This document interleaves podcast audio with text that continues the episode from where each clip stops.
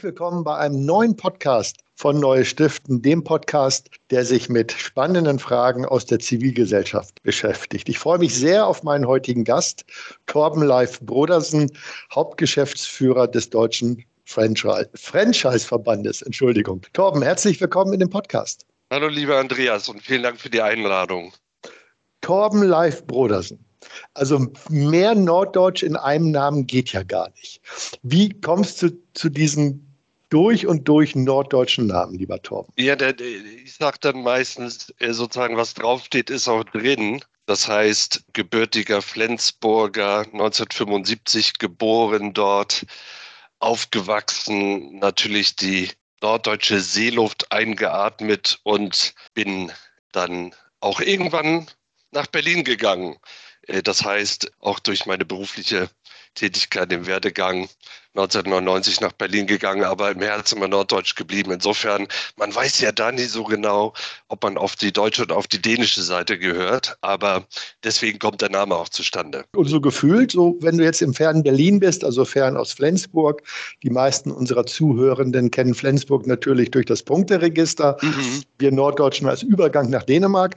Ja. Wenn du jetzt so in Berlin sitzt, und Berlin ist ja sehr weit weg von der salzigen Seeluft des Nordens, Fühlst du dich dann eher norddeutsch oder tatsächlich eher dänisch? Natürlich norddeutsch äh, qua Geburt, aber mit einer hohen Affinität äh, zum skandinavischen Raum. Äh, das ist sicherlich auch ein bisschen dann herkunftsbedingt so. Ähm, äh, aber in Berlin, das ist ganz lustig, äh, weil man hier, Berlin ist ja ein, ein Platz, wo sich Netzwerke äh, formieren, wo man mit Menschen zu äh, tun bekommt, die sozusagen im beruflichen Umfeld aktiv sind. Bei uns ist es Verbandsmanagement, aber da gibt es auch Netzwerke tatsächlich von Schleswig-Holsteinern, die in Berlin so gelandet sind. Das ist auch ganz spannend. Also da gibt es für alle möglichen Bereiche, gibt es da Clubs, ne äh, Netzwerke und sonst etwas. Das heißt also, den Bezug zur Heimat, den verliert man eigentlich nie dann. Also ich weiß ja, es gibt für die Rheinländer die, ständische, die ständige Vertretung in Berlin. Genau. Gibt es, gibt es für, für, für euch Flensburger irgendwo so eine Bank in der Ruhe, wo ihr euch mit dem Flens trefft und einfach eine Stunde lang nicht sprecht, wie man das aus der Werbung kennt? das können wir gut. Nicht sprechen können wir gut. Eine hervorragende Anlaufstelle ist da die Landesvertretung in Schleswig-Holstein tatsächlich in den Ministergärten. Und die Landesvertretung äh, lädt äh, in regelmäßigen Abständen dann auch die Menschen ein, die einen Bezug haben zu Schleswig-Holstein, stellt auch die Räumlichkeiten zur Verfügung. Und so ein Highlight im Jahr ist immer die Veranstaltung in der Landesvertretung Schleswig-Holstein zum äh, Schleswig-Holstein Musikfestival. Äh, das kann ich wirklich sehr empfehlen, weil da ist äh, sozusagen, da trifft man die Menschen, die auch einen Bezug haben zum Land. Man spricht über alles Mögliche, man schnackt über alles Mögliche natürlich, über Gott und die Welt. Man sieht dann die bekannten Menschen auch aus dem Land. Man hat dort Produkte aus der Heimat, die man konsumieren kann. Das ist wunderschön. Und das Schleswig-Holstein Musikfestival im Übrigen ja auch. Ne? Das ist ja eine feste Größe so in der Musiklandschaft in Schleswig-Holstein geworden, so in der Zwischenzeit. Nun bist du Hauptgeschäftsführer des Deutschen Franchise-Verbandes. Was macht ein Hauptgeschäftsführer? Ich bin ja studierter äh, Politikwissenschaftler, das heißt Diplom-Politologe. Ich habe 2002 abgeschlossen und bin dann direkt zum Deutschen Franchise-Verband gegangen und man kann so ein bisschen da auch herleiten, schon sehr schnell, was ein Hauptgeschäftsführer macht, der in Berlin sitzt.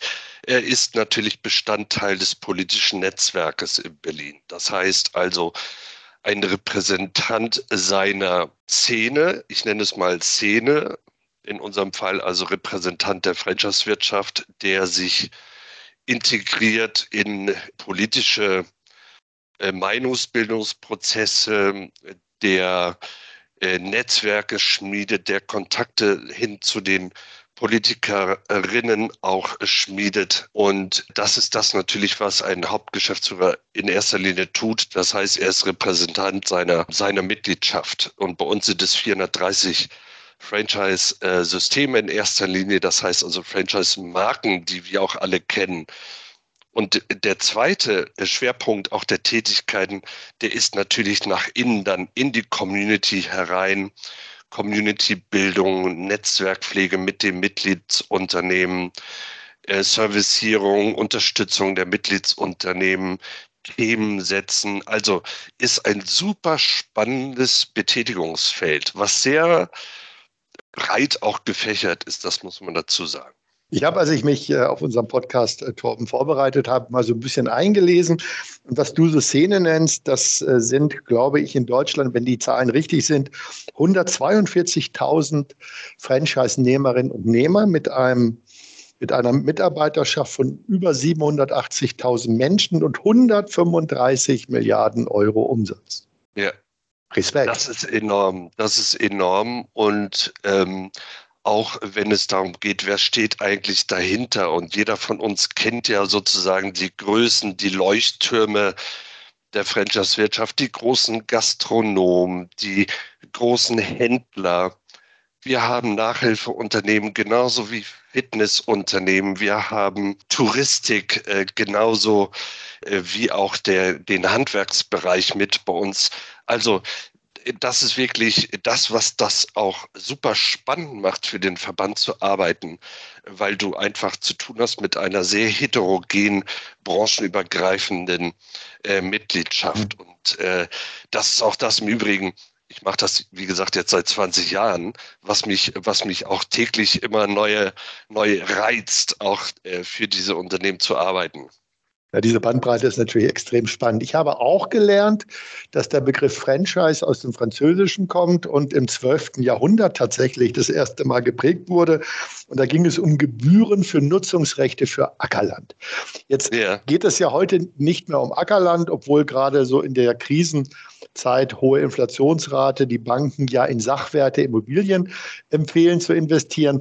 Nein, aber Franchise äh, Torben, ist ja was anderes. Ich bin mir nicht sicher, ob alle unsere Zuhörerinnen und Zuhörer überhaupt wissen, was Franchise ist. Deshalb würde ich gerne dich als Experten uns das so zu erklären, dass ich es verstehe.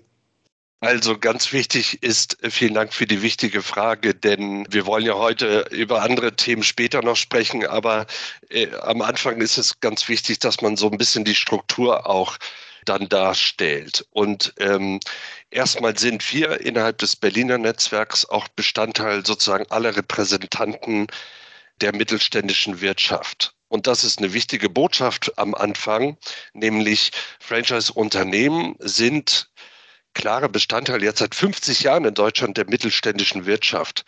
Franchise-Netzwerke, Franchise-Systeme oder Franchise-Unternehmen bestehen aus einem Franchise-Geber, der ein Produkt, eine Dienstleistung an den Markt äh, bringt und diese multipliziert mit äh, sogenannten Franchise-Nehmern oder Franchise-Partnerinnen und Partnern. Das heißt also, die Markenrechte an einem Ursprungsprodukt, an der Ursprungsmarke, Franchise ist immer Branding, ist Marke, Nutzungsrechte erwerben, diese Marke dann in ihrem Territorium zu äh, verwenden. Und so wird das Ganze sozusagen als Expansionsmodell, als Geschäftsmodell vervielfältigt. Und diese ähm, Struktur, die ist überall gleich. Das heißt also, ob wir den Nachhilfesektor nehmen, ob wir die Systemgastronomie äh, nehmen oder den Einzelhandel, überall haben wir einen Franchise-Geber, der eben dieses Produkt zur Verfügung stellt und einen Franchise-Nehmer, der Rechte dann annimmt, um dieses Produkt, diese Dienstleistung vor Ort in seinem Territorium zu verwenden. Das ist so kurz umschrieben das, was Franchise eigentlich ausmacht.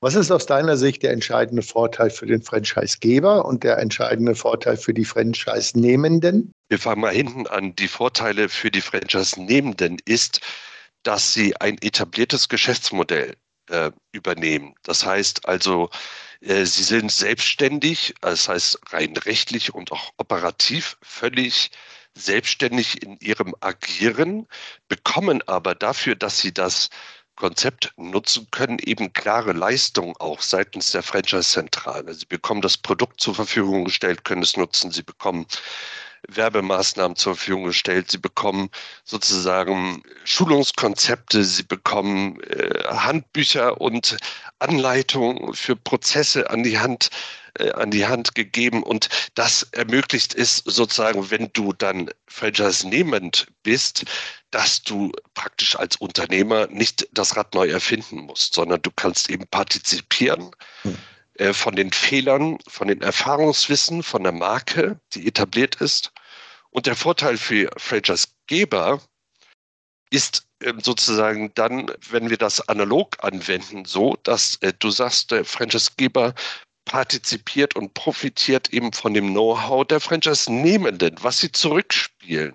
Man kann äh, äh dadurch, dass viele Prozesse ja auch standardisiert und vereinheitlicht werden in dem Franchise-System, äh, dann entsprechend auch eine schnellere Multiplikation vornehmen. Das heißt also, das ist der Vorteil auch für den Franchise-Geber, äh, dann, dass er durch die Selbstständigkeit seiner Franchise-Nehmenden ähm, dann auch das Unternehmen weiterentwickeln kann. Also das ist, wir sagen immer, eine moderne Ausprägung des sogenannten Do ut des Prinzip. Ich gebe damit, du gibst. Ähm, das heißt also eine enge vertragliche Beziehung zwischen den Parteien, die darauf angelegt ist, das Konzept weiterzuentwickeln, ein einheitliches Branding zu betreiben natürlich und äh, dann äh, damit auch eine schnellere Marktdurchdringung erzielen zu können. Nun habt ihr vor einigen Tagen im März den Praxisleitfaden Social Franchising herausgegeben. Warum habt ihr das gemacht, lieber Torben? Es ist ganz spannend, denn wenn man äh, sich ähm, mal ein bisschen vor Augen führt, wann das Thema Social Franchise, das heißt also die Anwendung dieses Franchise-Prinzips, von dem wir gerade gesprochen haben, auf den sozialen Sektor zu ermöglichen. Erste Berührungen hatten wir damit in 2007. Das ist Wahnsinn, auch in, äh, im Rahmen einer internationalen Konferenz damals. Das heißt also, wir befassen uns seit 15 Jahren schon äh, mit diesem Thema. Wie können wir soziale Projekte skalieren? Wie können wir eine Skalierung, eine Multiplikation sozialer Projekte vornehmen und dabei Effekte erzielen, die auch in der Franchise-Wirtschaft sozusagen oder die in der Struktur der Franchise-Wirtschaft äh, äh generell des Prinzips liegen? Und seit 2007, da war ich bei der Konferenz damals auch mit dem Bundesverband Deutscher Stiftung, der den Hut äh, dort auf hatte, integriert mit unserem entsprechenden Praxiswissen, weil es darum ging, und da kommen wir jetzt zu dem zu dem Impuls auch unserer eigenen äh, Guidelines jetzt, ähm, ja. dass es darum, äh, darum ging, damals den sozialen Sektor mit dem herkömmlichen Franchise-Sektor, das heißt, äh, äh, Brücken zu bauen, miteinander zu verbinden, Best Practices auszutauschen. Und das hat uns über die Jahre äh, hinweg, äh, hat uns das immer wieder beschäftigt. Es gab dann die Bertelsmann Stiftung, die hatte sich damit befasst, eingehend Veranstaltungen gemacht, auch dazu. Und wir haben dann selber äh, auch eigene Gruppen dazu gegründet, mhm. weil wir eben auch äh, immer mehr auch Mitglieder in diesem Bereich gewonnen haben. Wie zum Beispiel Rock Your Life, was du vielleicht kennst oder was auch die Zuhörer vielleicht kennen.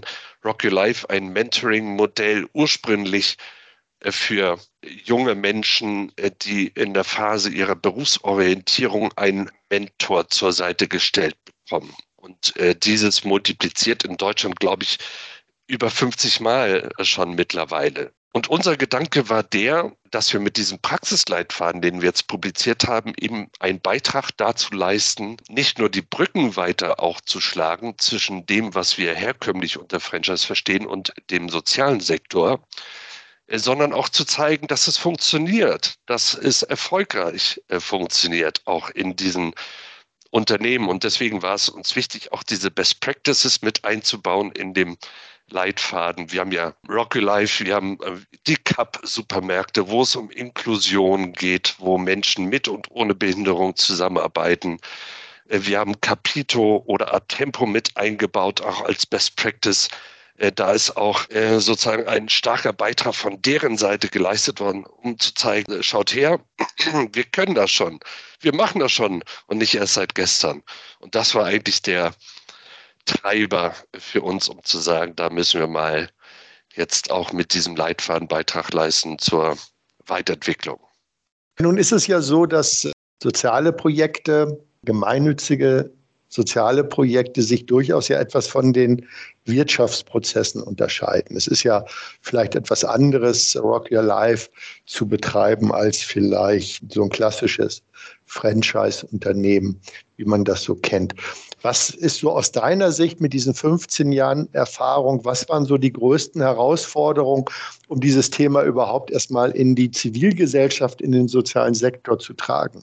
Also 2007, das muss man ganz klar sagen, war noch eine gewisse ich sag mal so, Diskrepanz da zwischen dem sozialen Sektor und auch den Betreibern der sozialen Projekte gegenüber dem herkömmlichen Franchise-Modell, weil es da ja auch darum geht, sozusagen gewinnorientiert auch zu arbeiten. Das ist ja das, was natürlich die Franchise-Unternehmen äh, generell erstmal ausmacht. Die wollen natürlich erfolgreich sein in ihrem Streben, die wollen natürlich Gewinne erzielen. Das war damals noch so ein Punkt, wo man gesehen hat, da gibt es schon auch mentale Barrieren zwischen äh, den Bereichen.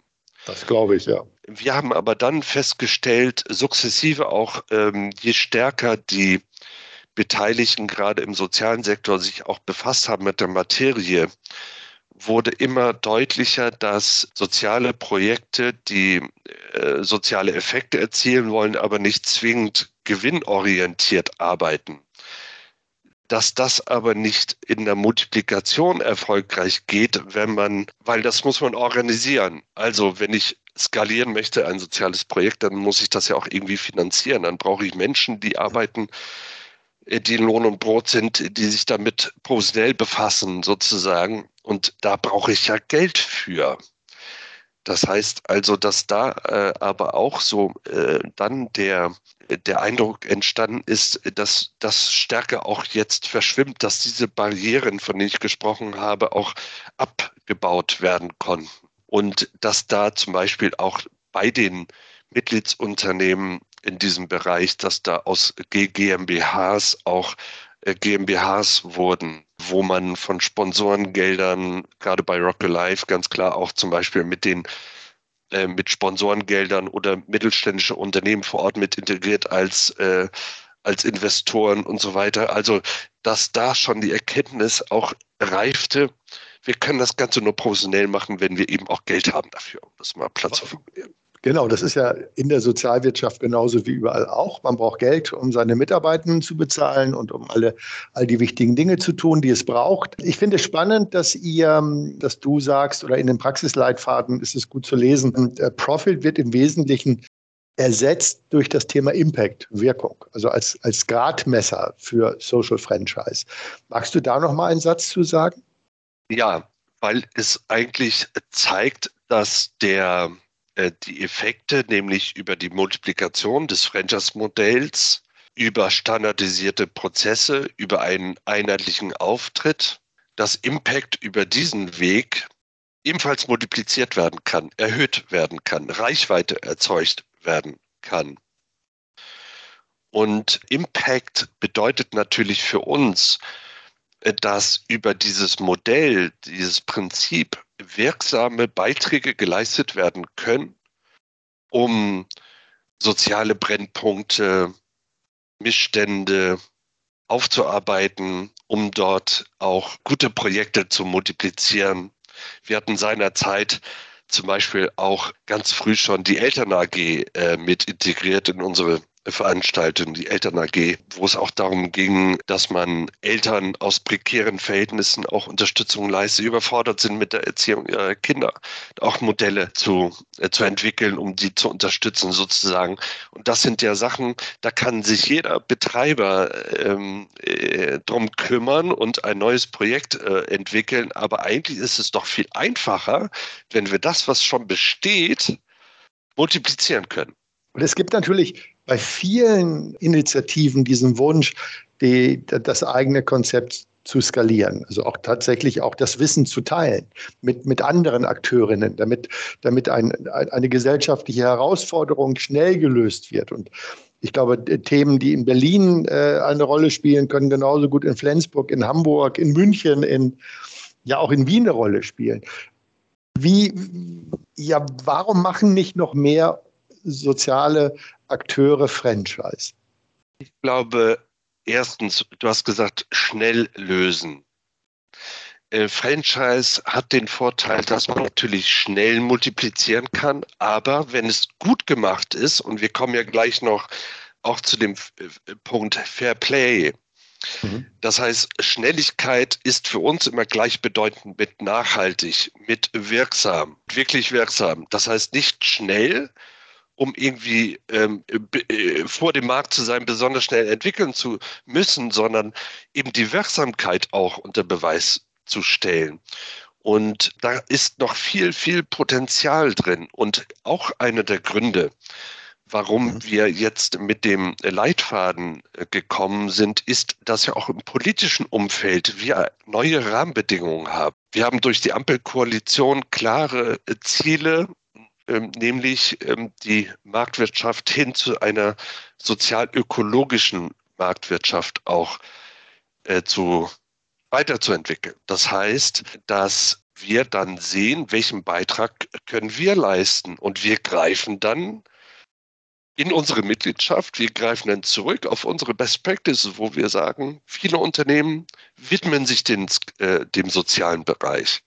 Aber viele Betreibermodelle aus dem sozialen Bereich sind auch schon äh, über Franchise multipliziert worden. Das heißt also, äh, das kommt dann natürlich jetzt hier auch dazu. Und die Attraktivität des Modells, da sehen wir in den letzten Jahren, dass sich das deutlich gesteigert hat. Und das war natürlich für uns dann auch der Rückenwind, dann mit dem Leitfaden auch zu kommen. Nun habe ich eine, als Initiative eine gute Idee. Ich habe Erfahrung gesammelt. Du hast gesagt, viele der Franchise Gebenden haben dann auch ihre Fehler gemacht und äh, überlegen sich dann irgendwann, wie kann ich mein Modell skalieren. Das wiederum bedeutet ja doch einiges an Arbeit. Also man muss Dokumentation erstellen, man muss die Dinge aufschreiben, damit andere sie nachvollziehen können. Das ist ja nun nicht unbedingt die Stärke einer jeden, einer jeden einzelnen Person. Gibt es dort Hilfestellung durch dein, durch euren Verband? Ja, dafür sind wir ja als Verband da. Das heißt also, wir sehen uns als, ich sage das immer neudeutsch, als One-Stop-Shop für alle, die mit Franchise sich befassen, als Unternehmerinnen und Unternehmer. Das heißt also gerade auch für die Franchise-Gebenden, die mit Input zu versorgen, mit Know-how zu versorgen, die damit zu versorgen, gerade hier auch in den Prozessen, die du gerade dargestellt hast, sie auch zu befähigen, erfolgreich eine Multiplikation zu machen. Das heißt also auch hier Arbeitsteilung äh, vorzunehmen, nämlich äh, da den Verband auch hinzuzuziehen, zu Rate zu ziehen als eine Einheit, die eben da auch ein Think Tank ist und Wissen zur Verfügung stellt. Und äh, das habe ich gerade eben nicht ähm, deutlich herausgestellt. Franchise lebt von der Arbeitsteilung. Geber und Nehmer.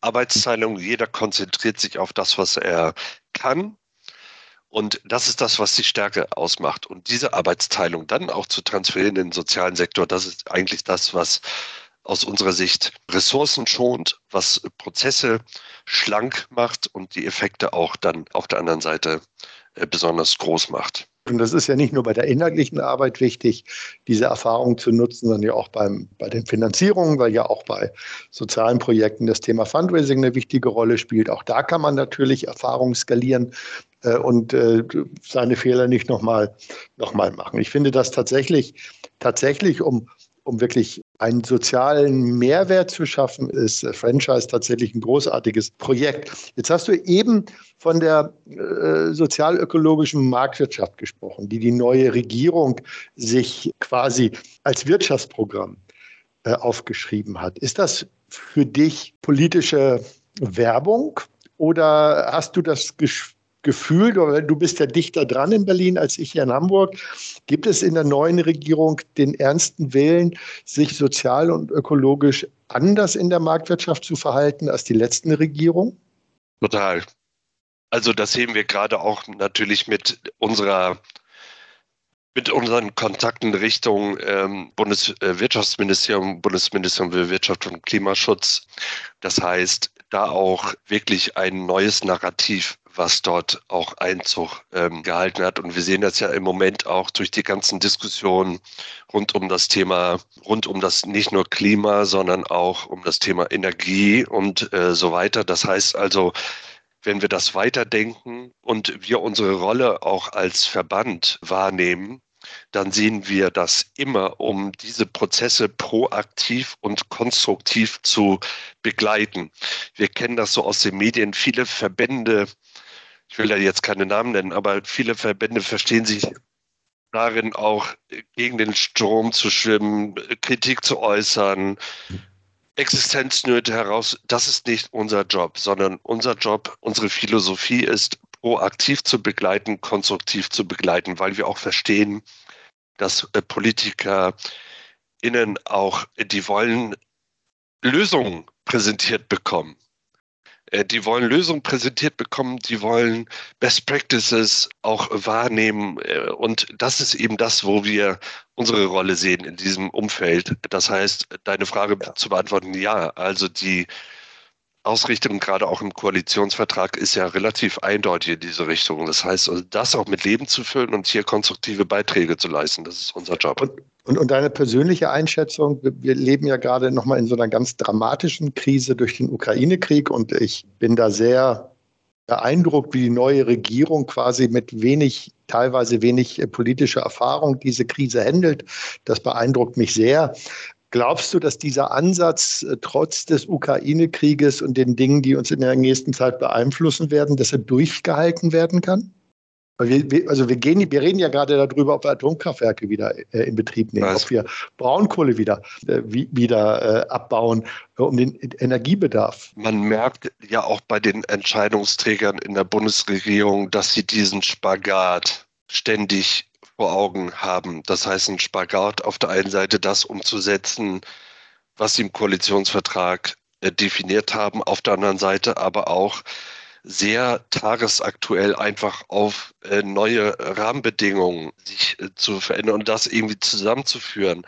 Das wird nicht einfach sein, aber ich glaube, es ist ja, die Koalition agiert ja jetzt vier Jahre und es ist gerade mal jetzt Anfang April, ein paar Monate, ein paar Wochen äh, seitdem die im Amt sind. Ich glaube nicht, dass sich grundsätzlich am Narrativ da etwas verändert. Ja, es sind gerade ja erst die 100 Tage vorbei, die so möglicherweise eine Regierung zum Einarbeiten gibt. Aber nochmal zurück zum Franchise. Und ich finde es im Übrigen gut, Bitte. ich finde es im Übrigen gut, dass äh, gerade auch seitens des Wirtschaftsministers dieser Spagat auch kommuniziert wird. Da wird nicht irgendwas sozusagen verklausuliert, beschönigt, sondern da wird ganz klar Tacheles geredet und auch verständlich Tacheles geredet. Und ich finde, dass das auch dafür sorgt, dass das Politikverständnis äh, da auch äh, transparent einfach wird und äh, Prozesse auch transparent dargestellt werden. Und da erkennt man ja auch den Norddeutschen. Da erkennt man auch den Norddeutschen, absolut. Tom, du hast eben auch nochmal, ich muss nochmal zurück zum Thema Franchise, das Thema Fairplay Franchise angesprochen. Was ist darunter zu verstehen? Es wird ja auch in deiner, äh, es wird auch in dem Praxisleitfaden erwähnt. Was, was steckt hinter diesem Begriff? Hinter diesem Begriff steckt ein Buch.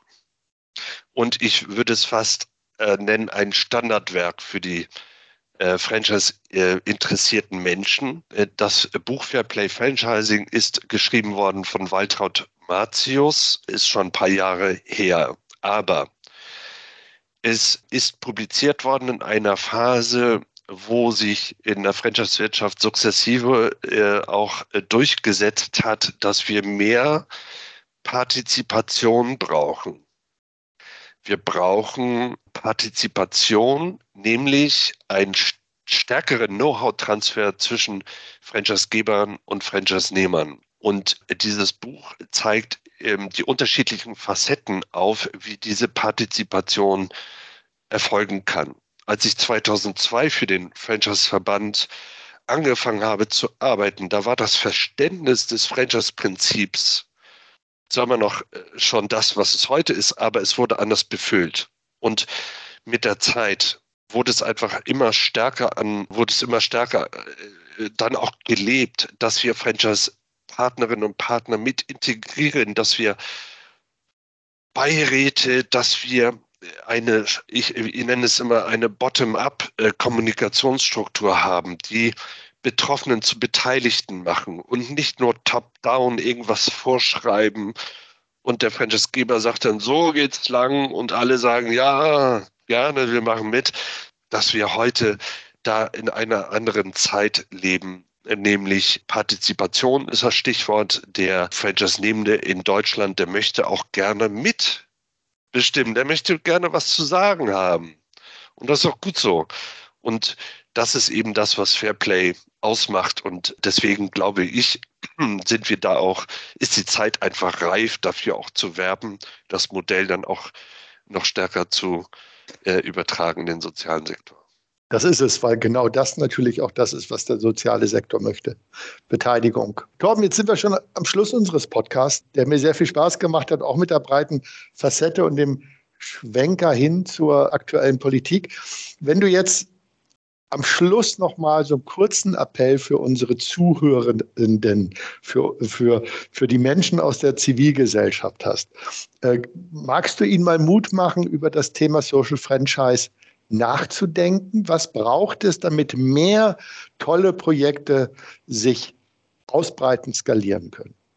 Ganz wichtig ist in diesem Kontext auch an die Zuhörerschaft gerichtet, sich einfach auseinanderzusetzen mit den Projekten, die es bereits gibt, wo der Franchise-Gedanke im sozialen Sektor bereits gelebt wird und das nicht erst seit gestern, sondern schon seit Jahren. Und mein Appell ist, so wie es immer der Fall ist, einfach zu lernen von denen, die es schon machen. Und diese Offenheit auch zu haben, äh, vielleicht Barrieren, die man denkt, oh, Franchise ist ja Fritte und Burger. Natürlich ist es das, aber es kann eben weitaus mehr heute als dieses herkömmliche, nämlich äh, wir können weitaus mehr leisten und auch Beiträge äh, leisten. Und das äh, zeigen ja die äh, vielen Unternehmen, die es in diesem Bereich schon gibt. Insofern Offenheit zeigen, auch diese Gesprächsbereitschaft, die, die Best Practices, von denen ich gesprochen habe, die sind so auch mitteilungsfreudig.